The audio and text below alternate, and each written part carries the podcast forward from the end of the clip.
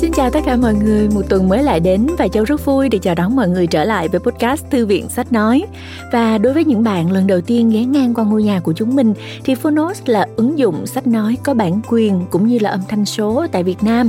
Trên uh, ứng dụng Phonos của tụi mình thì có sách nói nè, có ebook nè, có tóm tắt sách, có thiền định, có truyện ngủ, có nhà chủ đề vân vân. Và đây sẽ là một nơi, một trạm dừng để cho các bạn có thể uh, nạp thêm kiến thức cũng như là lấp đầy những khoảng thời gian trống của minh để giúp cho chúng ta lúc nào cũng cảm thấy mình à, được cập nhật và mình à, thật sự đang sử dụng thời gian của mình rất là hiệu quả và podcast thư viện sách nói là một sản phẩm của Phonos và tụi mình hy vọng là các bạn yêu thích podcast này cũng như là yêu thích những quyển sách nói trên ứng dụng Phonos nha. Còn bây giờ thì Châu sẽ giới thiệu với các bạn về quyển sách của ngày hôm nay. Trước khi giới thiệu về quyển sách thì Châu muốn hỏi là không biết ở đây có ai làm trong lĩnh vực kinh tế, là những nhà kinh doanh, nhà hoạch định chiến lược hay là CEO và muốn tìm hiểu về ờ, nguyên tắc nền tảng của quân sự và kinh doanh không nhỉ? À, mình là một trong số những à, người à, sẽ giơ tay. Mình à, rất là quan tâm đến việc kinh doanh, những nguyên tắc nền tảng. Và đặc biệt là mình rất là ngưỡng mộ ờ, những ai làm trong quân đội. Bởi vì họ sẽ có một cái nền tảng rất là chắc chắn, rất là kỷ luật. Và quyển sách ngày hôm nay mà châu muốn giới thiệu đến cho mọi người rất phù hợp với chúng ta đó đó là ứng dụng chiến lược quân sự trong kinh doanh đây là quyển sách của tác giả Virender Kapoor. Virender Kapoor là một nhà tư tưởng, là nhà giáo dục và bậc thầy truyền cảm hứng. Ông từng là giám đốc một học viện quản lý danh tiếng trong hệ thống Symbiosis và ông cũng say mê lịch sử đương đại, địa chính trị và xu hướng công nghệ. Một background rất là dữ dằn đúng không nè? Và bạn biết không, ông đã nghiền ngẫm cuốn Binh pháp Tôn Tử cùng lịch sử chiến tranh cận đại và hiện đại để rút ra 14 chiến lược quân sự có thể áp dụng trong kinh doanh cũng như mọi mặt của cuộc sống. Bạn có thể tìm thấy những chiến lược này trong quyển sách Ứng dụng chiến lược quân sự trong kinh doanh ngày hôm nay. Rồi, bây giờ không làm mất thời gian của bạn nữa, chúng ta sẽ cùng lắng nghe chương 1 của quyển sách nhé. Và nếu yêu thích quyển sách này, bạn có thể nghe trọn vẹn trên ứng dụng Phonos.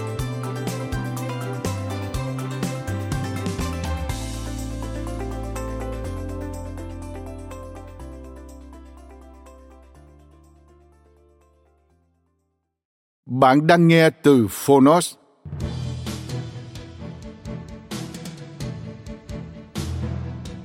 Ứng dụng chiến lược quân sự trong kinh doanh.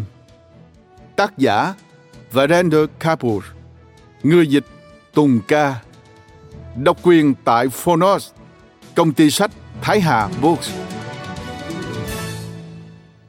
Sự an nguy, danh dự và lợi ích của quốc gia luôn luôn được đặt lên hàng đầu. Tiếp đến là danh dự, lợi ích và sự thoải mái của những người lính anh chỉ huy sự dễ chịu thoải mái và an nguy của chính bản thân anh luôn luôn xếp cuối theo nguyên soái philip chetwell lời nói đầu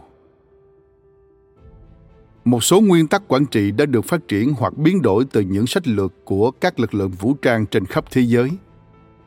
Các lĩnh vực như lãnh đạo, quản lý hàng tồn kho, hành vi tổ chức, cơ cấu tổ chức, quản trị dự án, làm việc nhóm và kiểm soát sự căng thẳng có lẽ thu được nhiều lợi ích nhất từ những chiến lược quân sự đã đứng vững trước thử thách thời gian ở các nền văn hóa. Địa điểm và tình huống khác nhau. Các chiến lược này đã được khai triển hàng trăm năm qua được áp dụng thành công trong những hoàn cảnh ngặt nghèo nhất và có lẽ để học được chúng người ta đã phải trả cái giá rất đắt trong các chiến dịch quân sự vì thế ngành khoa học quản trị đã nhiệt tình vận dụng các chiến lược này như những mô hình ưu tú. Cuốn Binh Pháp Tôn Tử được viết khoảng năm 500 trước công nguyên. Không chỉ được coi là kim chỉ nam cho các học thuyết quân sự hiện đại và phương pháp tư duy chiến lược của các tiến lĩnh ngày nay, mà còn được áp dụng khéo léo vào quản trị kinh doanh trên khắp thế giới.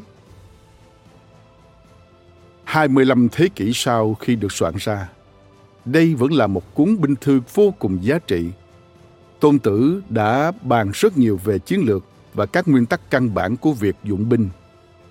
Dù xe tăng, phi cơ và những vũ khí có sức công phá lớn như vũ khí hạt nhân đã thay thế chiến mã và thương. Song lời dạy của Tôn Tử vẫn xác đáng vì ông bàn về việc chiến tranh chịu ảnh hưởng của hành vi con người. chính trị và tham vọng của một quốc gia như thế nào.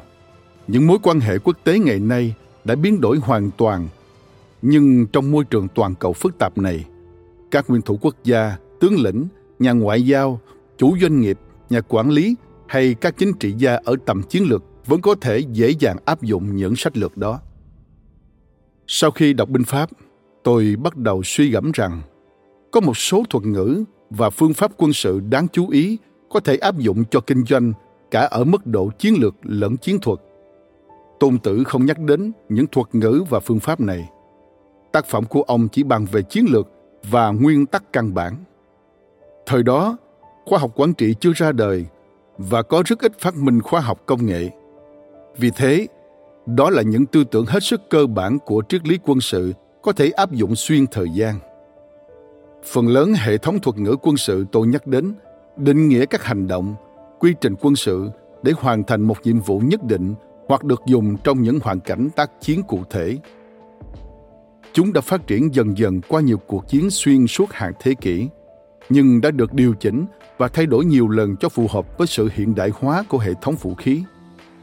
Với sự thay đổi của cán cân quyền lực thế giới, tình hình địa chính trị và bối cảnh chiến tranh đó là những tư tưởng và phương pháp được phát triển đúng đắn đến mức có thể áp dụng vào mọi tình huống dân sự phức tạp. Dù là kinh doanh hay bất cứ lĩnh vực nào khác chúng ta có thể học hỏi được nhiều điều từ những nguyên tắc đã được thời gian kiểm chứng này. Công nghệ ứng dụng cũng như các ngành khoa học thuần túy đã được hưởng lợi nhiều từ chiến tranh suốt bao thế kỷ qua. Đó là vì mọi quốc gia đều sử dụng một khoản đáng kể trong ngân sách hàng năm để tạo ưu thế quân sự với các nước thù địch. Nhằm bảo vệ an ninh quốc gia vốn là điều hết sức quan trọng đối với lợi ích của mỗi nước.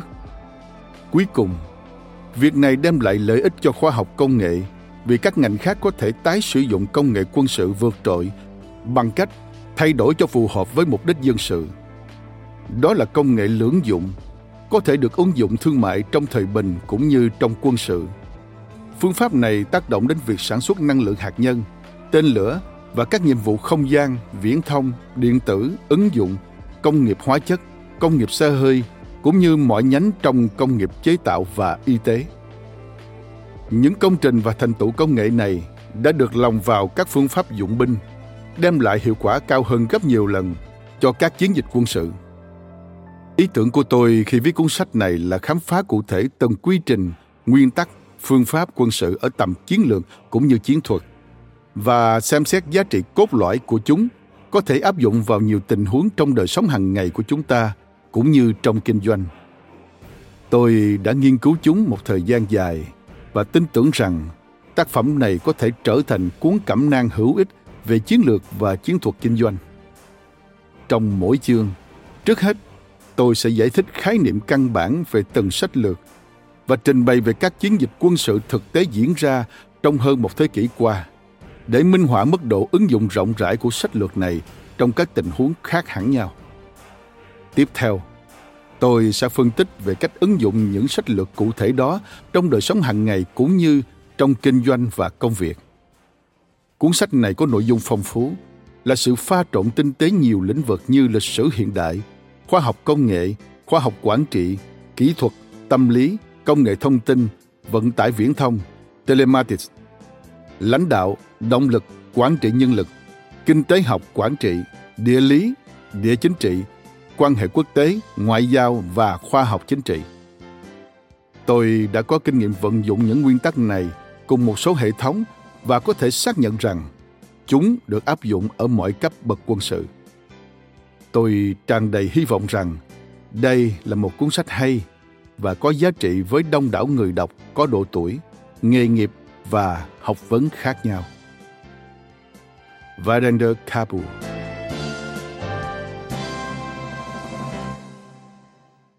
Chương 1 Ứng biến Biết xoay sở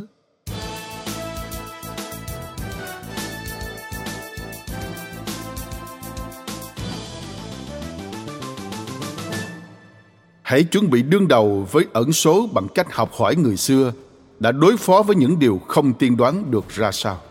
Theo tướng George S. Patton. Ứng biến là gì? Ứng biến là làm một việc nhưng không lên kế hoạch trước. Đó có thể là một bài phát biểu ngẫu hứng hoặc ghép hai cái giường đơn thành một giường đôi nếu tình huống yêu cầu. Ứng biến có thể xảy ra gần như trong mọi mặt của đời sống cá nhân hoặc công việc của chúng ta. Ta phải ứng biến để giải quyết một vấn đề xảy ra bất ngờ cần được xử lý ngay. Chẳng hạn, nếu ai đó gặp tai nạn trên đường và bị gãy xương mà không có hỗ trợ y tế, ta có thể cố định phần cơ thể bị thương bằng nẹp gỗ cho đến khi người bị thương được đưa tới bệnh viện. Cách giải quyết tạm thời này là đủ để ngăn chấn thương diễn biến nghiêm trọng hơn và giúp người bệnh dễ chịu hơn cũng như làm giảm cơn đau. Đó chính là ứng biến. Ứng biến trong quân sự Ở các cấp độ khác nhau, trong mỗi chiến dịch quân sự đều có những tình huống và thử thách không ngờ tới. Đó là nguyên nhân căn bản khiến quân đội phải coi ứng biến là một đặc tính của mình. Tuy nhiên, dù sĩ quan chỉ huy có lên kế hoạch hoàn hảo đến đâu, vẫn có một vài yếu tố không nằm trong tầm kiểm soát và không đoán trước được. Khi tiến hành chiến dịch quân sự, có thể xảy ra những sai sót như bất cứ lĩnh vực nào khác, nhưng cái giá phải trả cho sai lầm chính là mạng sống con người. Vì thế, trong các chiến dịch quân sự, khả năng ứng biến có thể trở thành vị cứu tinh. Trong chiến tranh, sai lầm ngớ ngẩn có thể xuất hiện ở mọi cấp độ, từ thấp nhất đến cao nhất. Bởi vậy, luôn cần đến sự ứng biến để sửa chữa những sai lầm đó với những hoạt động từ đơn giản nhất đến phức tạp nhất, từ tạm thời đến lâu dài. Chiến tranh thế giới thứ hai có lẽ là cuộc chiến dài nhất và đẫm máu nhất trong thế kỷ trước, với khoảng 40 nước bị kéo vào vòng chiến. Nhân loại đã học được nhiều bài học quân sự với cái giá rất đắt.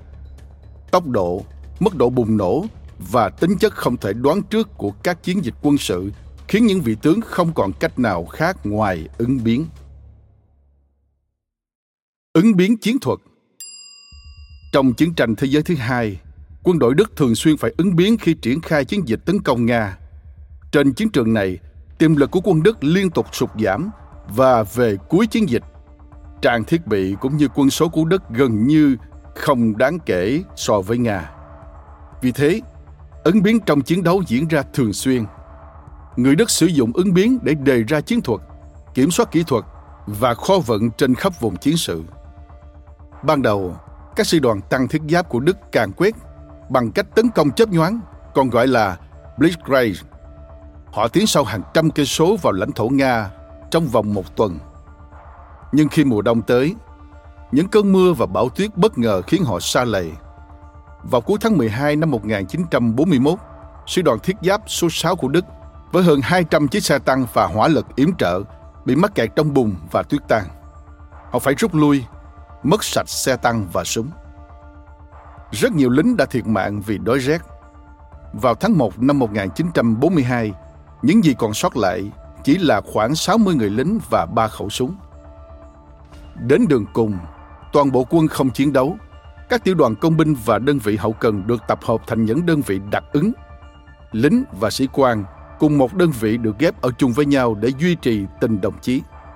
Vì vậy, các đơn vị đặc ứng tuy có sức mạnh không đồng đều nhưng rất đoàn kết. Nguồn cung thực phẩm rất ít và nhiều người lính chết vì đói rét. Mọi người được lệnh quấn thân mình bằng giấy, kể cả giấy vệ sinh để tránh cái rét cắt da, cắt thịt. Có thể dẫn ra rất nhiều ví dụ về ứng biến trong kho vận và cung ứng.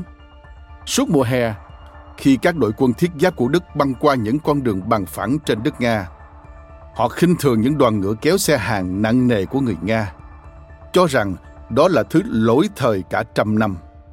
Nhưng đến mùa đông, cả hai đội quân đều phải sử dụng ngựa để vận chuyển những trang thiết bị thiết yếu. Người bị thương và thức ăn vì không phương tiện vận tải cơ giới nào di chuyển được trong bùn lầy. Có những sư đoàn thiết giáp của Đức dùng đến 2.000 con ngựa dù đây chỉ là một trường hợp ứng biến. Nhưng dần dần, để đáp ứng nhu cầu này, các tiểu đoàn vận tải chính quy dùng la hoặc động vật nói chung đã được thành lập trong quân đội nhiều nước để hoạt động ở vùng núi hoặc vùng có tuyết phủ. Đường lát gỗ cũng là một công trình tạm thời để chống chọi với thời tiết xấu. Đó là kiểu đường lát gỗ đặc trưng, thi công bằng cách đặt những khúc gỗ mỏng, vuông góc với hướng đường ở các vùng đất lầy. cuộc chiến ở các vùng đầm lầy của nước Nga đã không thể tiếp diễn nếu không có những con đường này.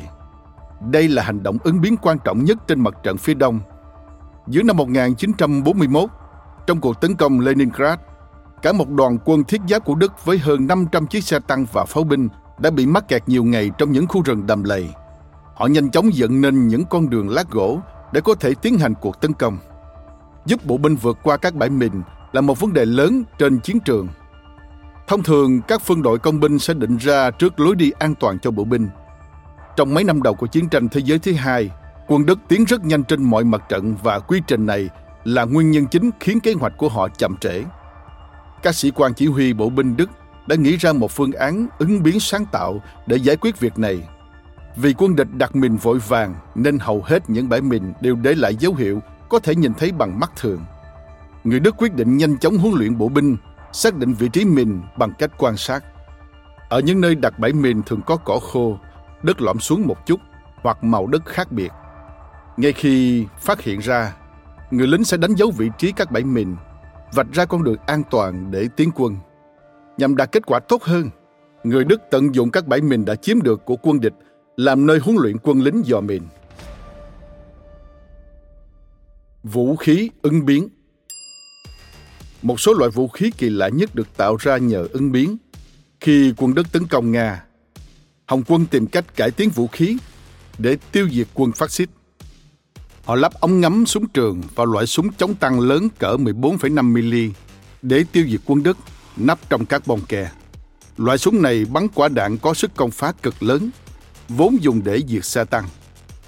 Xuyên qua rãnh quan sát và làm nổ tung bong ke từ bên trong.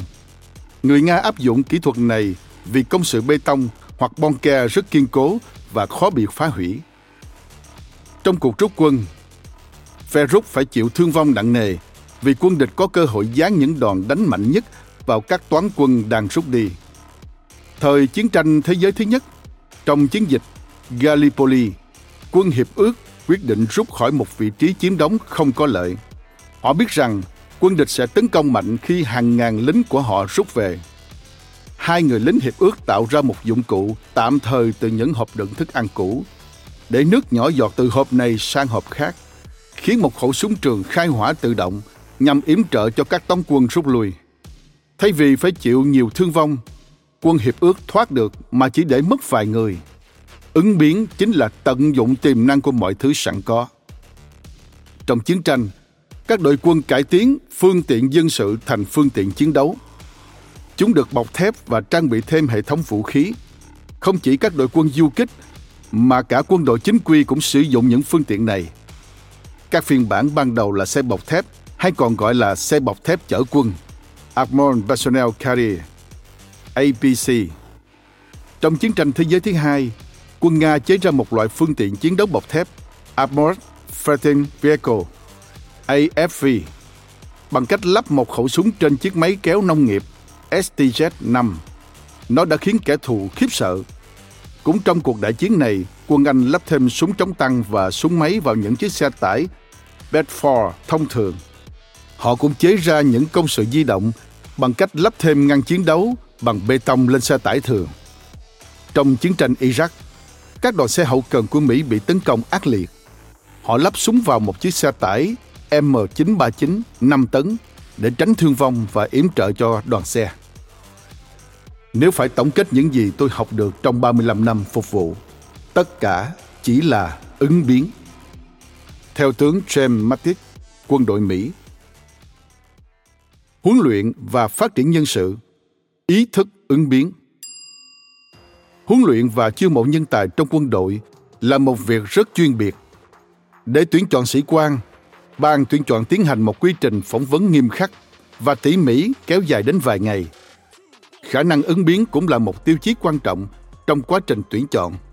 Ứng viên vào vị trí sĩ quan phụ trách nhiệm vụ nhóm được giao cho một đội và một số đạo cụ như tấm ván, dây thần, dây kim loại, thun rỗng và lốp xe.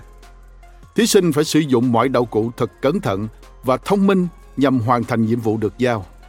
Ứng biến là tiêu chí quan trọng nhất khi xét tuyển sĩ quan nhiệm vụ nhóm. Trong quá trình huấn luyện sĩ quan và học viên sĩ quan, sự ứng biến có thể không phải là một môn học nhưng luôn được lồng ghép trong các bài tập huấn luyện và các cuộc thảo luận. Trong khi huấn luyện, những người lính đặc công phải học cách nấu ăn mà không có dụng cụ, dùng lá chuối và bùn để thay thế. Trong những cuộc hành quân diễn ra thường xuyên, họ phải xoay sở để tồn tại với rất ít đồ dùng, cố gắng tận dụng bất cứ thứ gì sẵn có. Do đó, sự ứng biến đi vào ý thức của người lính và trở thành cách sống của họ. Chiến tranh là địa hạt của sự bất định. Ba trên bốn các yếu tố ảnh hưởng đến quyết định hành động trong chiến tranh bị bao phủ bởi một màn sương bất định. Cần đến sự phán đoán nhạy bén và sáng suốt, cùng đội ngũ tình báo tinh nhuệ để phát hiện ra sự thật. Theo tướng Convon Lausenwitz Ứng biến trong y tế Sự ứng biến không chỉ được vận dụng trong chiến đấu, do thám và tiêu diệt quân địch, mà còn thuộc được áp dụng để cứu sống nhiều sinh mạng. Trong chiến tranh, y bác sĩ luôn thiếu thuốc men và thiết bị chuẩn. Trong chiến tranh thế giới thứ hai, một số tù binh chiến tranh người Úc bị đưa vào các trại tập trung và bị bắt đi xây dựng tuyến đường sắt Thái Lan, Miến Điện. Vì trang thiết bị trong các trại rất thiếu thốn, đội ngũ y bác sĩ phải thường xuyên ứng biến. Nhiều dụng cụ y tế được tạo ra từ bất cứ nguyên liệu nào sẵn có. Tre nứa là nguyên liệu chính và thường xuyên được dùng làm đồ chứa nước và thức ăn. Chổi, kim, bồn vệ sinh và bô cho những người bị thương nặng. Dao kéo được tán dẹp và mài sắt để làm dụng cụ mổ. Kim loại vụn được dùng làm kẹp, thìa nạo và dao mổ. Rowley Richard từng là một bác sĩ người Úc và tù nhân chiến tranh.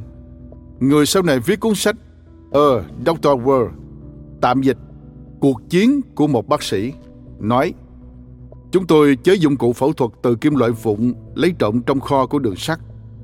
Mọi bác sĩ trong trại đều thuần thục nghệ thuật ứng biến. Họ sử dụng ống tre làm ống nghe, còn đoạn ống của ống nghe lại dùng làm ống dẫn lưu và truyền máu. Họ còn làm chân tay giả, áo cho bệnh nhân viêm phổi, cán nẹp, dao mổ và kim khâu bằng tre. Trong cuốn sách Improvised Medicine, tạm dịch Y tế ứng biến, các tác giả Kenneth V. Isaacson và Howard J. Donner cho rằng cốt lõi của việc hành nghề y ở nơi hoang dã là ứng biến, vốn là sự pha trộn sáng tạo của y học chính thống và trí khôn. Các bác sĩ tham gia vào đội cứu hộ hoặc đi theo những đoàn thám hiểm cần có các kỹ năng này. Những hành động ứng biến đó thật ngoài sức tưởng tượng. Các y bác sĩ đã đạt được nhiều thành tựu nhờ ứng biến, như trong xử lý vết thương, điều trị sang chứng tâm lý, băng bó, chấn thương chỉnh hình, xử lý vết bỏng và cả vận chuyển bệnh nhân. Ứng biến, giải trí, nghệ thuật và nghề thủ công. Có thể ta sẽ bất ngờ khi biết đến mức độ ứng biến của những người làm việc trong ngành giải trí. Tôi rất ngẫu hứng khi sáng tác, sau đó định hình bài hát một chút để đưa vào phòng thu. Và khi tôi bước đến micro, tôi lại cảm thấy khá mơ hồ về việc mình sắp làm. Theo Paul McCartney, diễn viên sân khấu là những người ứng biến đại tài. Dù đã tập luyện một màn diễn nhiều lần, cũng không đảm bảo được khi diễn sẽ không mắc lỗi. Bất kỳ diễn viên nào cũng có thể quên lời thoại hoặc đạo cụ nào đó không hoạt động hay phục trang có vấn đề. Người diễn viên giỏi sẽ nhanh chóng ứng biến và xử lý tình huống một cách hoàn hảo. Sau một vở diễn tuyệt đỉnh của diễn viên kỳ cựu Nasiruddin Shah và vợ là Ratna Pata Shah, một khán giả đứng lên hỏi, Sao ông lại diễn hoàn mỹ đến vậy? Ông cười tươi và đáp, Quý vị có biết trong vở diễn hôm nay, chúng tôi đã mắc gần 50 lỗi không? Nhưng không ai nhận ra vì chúng tôi đã xử lý được tình huống. Đó chính là ứng biến tại chỗ. Hai độc thoại yêu cầu khả năng chọn thời điểm và ứng biến tài tình. Người diễn viên thường tương tác với khán giả và đáp lại những câu hỏi, nhận xét và gợi ý mà khán giả đưa ra ngay tại chỗ. Các diễn viên ngẫu hứng thể hiện xuất sắc trên cả sân khấu lẫn màn ảnh. Họ ứng tác ngay lập tức với các bạn diễn, tình huống và đạo diễn. Người đạo diễn giải thích cho diễn viên mong muốn của mình, nhưng chính người diễn viên lại quyết định cách diễn của họ. Meryl Streep là một nghệ sĩ lớn bởi bà khiến nhân vật của mình chân thật và không bị gò bó. Bà là một diễn viên ngẫu hứng được đánh giá cao. Một số diễn viên khác của Hollywood cũng nổi tiếng với lối diễn ngẫu hứng như Jack Nicholson, Tom Hanks, Marlon Brando, Harrison Ford, Sidney Poitier và cả Johnny Depp. Ngay cả các đạo diễn cũng ứng biến. Dù ngày nay tất cả đều có kịch bản và được diễn tập trước, nhiều lần các đạo diễn cũng tức thời biến một tình huống tiêu cực thành tích cực. Đạo diễn phim Paranormal Activity Oren Peli nói rằng những diễn viên ông đã chọn tương đối mới và ít kinh nghiệm. Ông đã giải thích các nhân vật cho họ, nhưng họ không hoàn toàn thuộc hết lời thoại và luôn luôn ngẫu hứng. Kỹ thuật ứng biến này khiến bộ phim rất chân thật và thuyết phục. Ông cho phép diễn viên diễn tự nhiên bằng cách tránh lên kế hoạch quá chi tiết. Các vở kịch đường phố thường được dựng nhanh và có rất ít đạo cụ. Khán giả có thể ngồi vắt vẻo trên cây hoặc đứng trên đường, tạo thành một vòng tròn lớn. Kịch đường phố yêu cầu cao về độ khéo léo, quyết định nhanh và đầu óc ứng biến giỏi. Một số nhà văn cũng rất ngẫu hứng. Họ đi theo dòng chảy suy nghĩ và nếu có một ý tưởng mới, họ nhanh chóng đưa nó vào câu chuyện. Văn phòng lúc này sinh động, sôi nổi và mang đến một phong cách khác cho người đọc. Tôi thấy rằng nhà văn càng trưởng thành càng sáng tạo hơn nhờ sự ngẫu hứng và ứng biến. Kịch ứng tác là loại hình nghệ thuật trình diễn mới. Trong đó, nội dung và kịch bản được tạo ra tức thì. Đây là một hình thức mở rộng của kịch thể nghiệm. Trong đó, diễn viên có thể tương tác với khán giả bằng nhiều cách khác nhau. Màn kịch thường diễn tiến theo phản ứng của khán giả. Trong đợi điều bất ngờ cho thấy một trí tuệ hoàn toàn hiện đại. Theo Oscar Wilde. Ứng biến trong kỹ thuật Ví dụ ly kỳ nhất về sự ứng biến trong kỹ thuật xảy ra trên tàu Apollo 13, con tàu có người lái thứ bảy trong chương trình không gian của Hoa Kỳ. Chuyến bay bị hủy bỏ sau khi con tàu mới bay vào vũ trụ 54 giờ do một bình oxy phát nổ. Vụ nổ làm tê liệt mô đun dịch vụ của phi thuyền vốn có nhiệm vụ hỗ trợ mô đun điều khiển. Tuy nhiên, phi hành đoàn vẫn xoay sở để đáp xuống được dù thiếu nước, điện và gặp khó khăn trong việc loại bỏ khí carbon dioxide khỏi các mô đun có người lái. Phi hành đoàn phải ứng biến để điều chỉnh một bộ phận tối quan trọng. Lõi lọc carbon dioxide vốn được chế tạo cho mô đun chỉ huy khác với mô đun mặt trăng. Dùng mọi thứ sẵn có, phi hành gia J.L. Swaggart lắp ráp sao cho một lõi lọc carbon dioxide vuông nhét vào được mô đun mặt trăng, vốn chỉ dùng lõi lọc tròn nhiều người trong ngành công nghiệp sản xuất áp dụng nghệ thuật ứng biến và suy nghĩ sáng tạo. Một công ty sản xuất, xà phòng gặp vấn đề trong khâu tự động đóng gói sản phẩm và xếp vào thùng cắt tông bằng băng chuyền. Đôi lúc máy không gấp được bánh xà phòng lên và máy bọc gặp giấy lại mà không có sản phẩm bên trong. Người quản lý nhà máy vật lộn tìm giải pháp và yêu cầu mọi người đưa ra ý kiến. Đội nghiên cứu và phát triển đề xuất lắp cảm biến laser – một vài người lại đề xuất loại máy dùng tia X còn đắt tiền hơn để phát hiện các lỗi đó. Một người giám sát đề nghị lắp một chiếc quạt bàn đơn giản ở cuối băng chuyền. Những bao giấy không có xà phòng bên trong sẽ bị thổi đi và không bị đưa vào thùng. Tôi đã thấy nhiều công ty chuyển văn phòng để lại một đống đồ và xem chúng không còn giá trị. Tuy nhiên, có những chuyên gia rất giỏi tận dụng mọi thứ Họ có thể lấy được từ số đồ cũ và lắp chúng vào địa điểm mới, gần như không lãng phí gì. Công ty nào đang muốn cắt giảm chi phí nên xem xét phương án này. Ứng biến trong môi trường kinh doanh Ngày nay, các nhà nghiên cứu đang tìm kiếm những bộ kỹ năng mới để quản lý và giải quyết những thách thức bất ngờ phát sinh trong lĩnh vực quản trị. Một trong những khía cạnh được quan tâm là giúp các nhà lãnh đạo chịu được áp lực và tận dụng nguồn lực hạn chế. Việc này sẽ kích thích sự sáng tạo, thúc đẩy họ phải ứng biến và tìm được những giải pháp tức thời không được dạy trong trường kinh doanh hay tập hợp trong các nghiên cứu tình huống. Randy Sumbor và tiến sĩ W. Pratt trong một bài nghiên cứu về ứng biến trong kinh doanh đã chỉ ra rằng cần phải dạy ứng biến theo phương pháp thực nghiệm bằng cách sử dụng các bài tập Họ dùng bản kiểm tra phong cách tập trung và tương tác giữa các cá nhân. Test of Attentional and Interpersonal Style TAIS để đánh giá khả năng của các lãnh đạo trong ngành kinh doanh. Bài kiểm tra này được dùng để lựa chọn những người xuất sắc trong kinh doanh, thể thao và quân sự. Nó chú trọng vào sự tập trung, khả năng làm việc dưới áp lực và các chỉ tiêu liên quan khác và được lực lượng biệt kích Hải quân Mỹ sử dụng. Với bản 144 câu hỏi tự trả lời, bài kiểm tra này đo lường nhiều kỹ năng khác nhau như nhận thức, sự linh hoạt, phong cách ra quyết định. Các lực lượng vũ trang được tiến hành những đợt tập trận quy mô lớn với hàng nghìn quân cùng hàng trăm chiến xa và xe tăng tham gia trong vài tháng. Toàn bộ diễn ra trong thời gian thật và giống thật nhất có thể.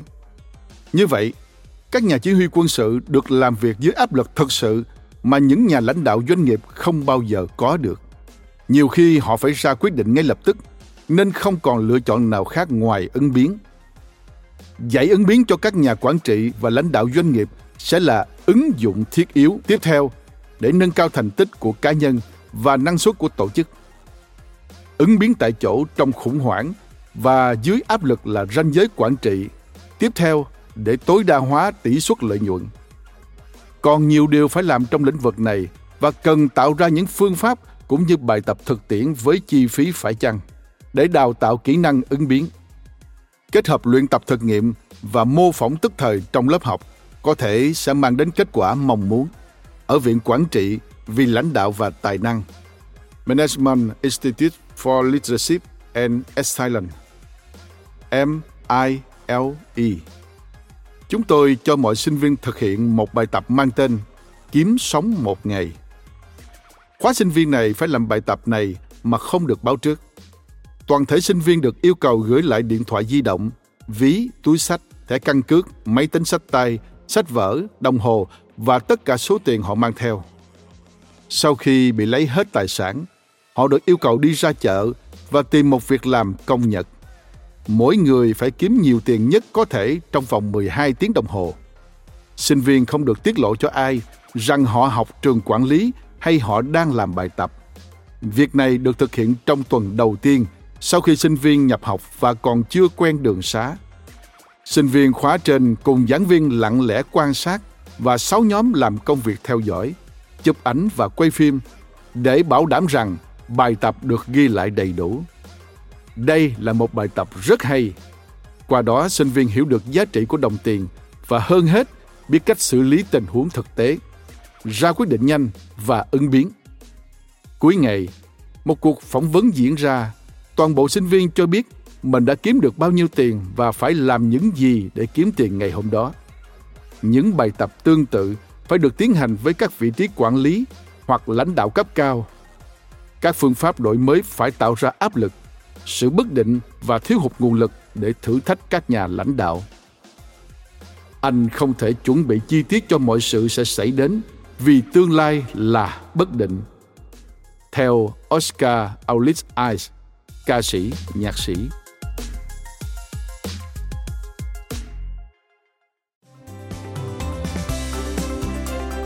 Cảm ơn bạn đã lắng nghe podcast Thư viện Sách Nói.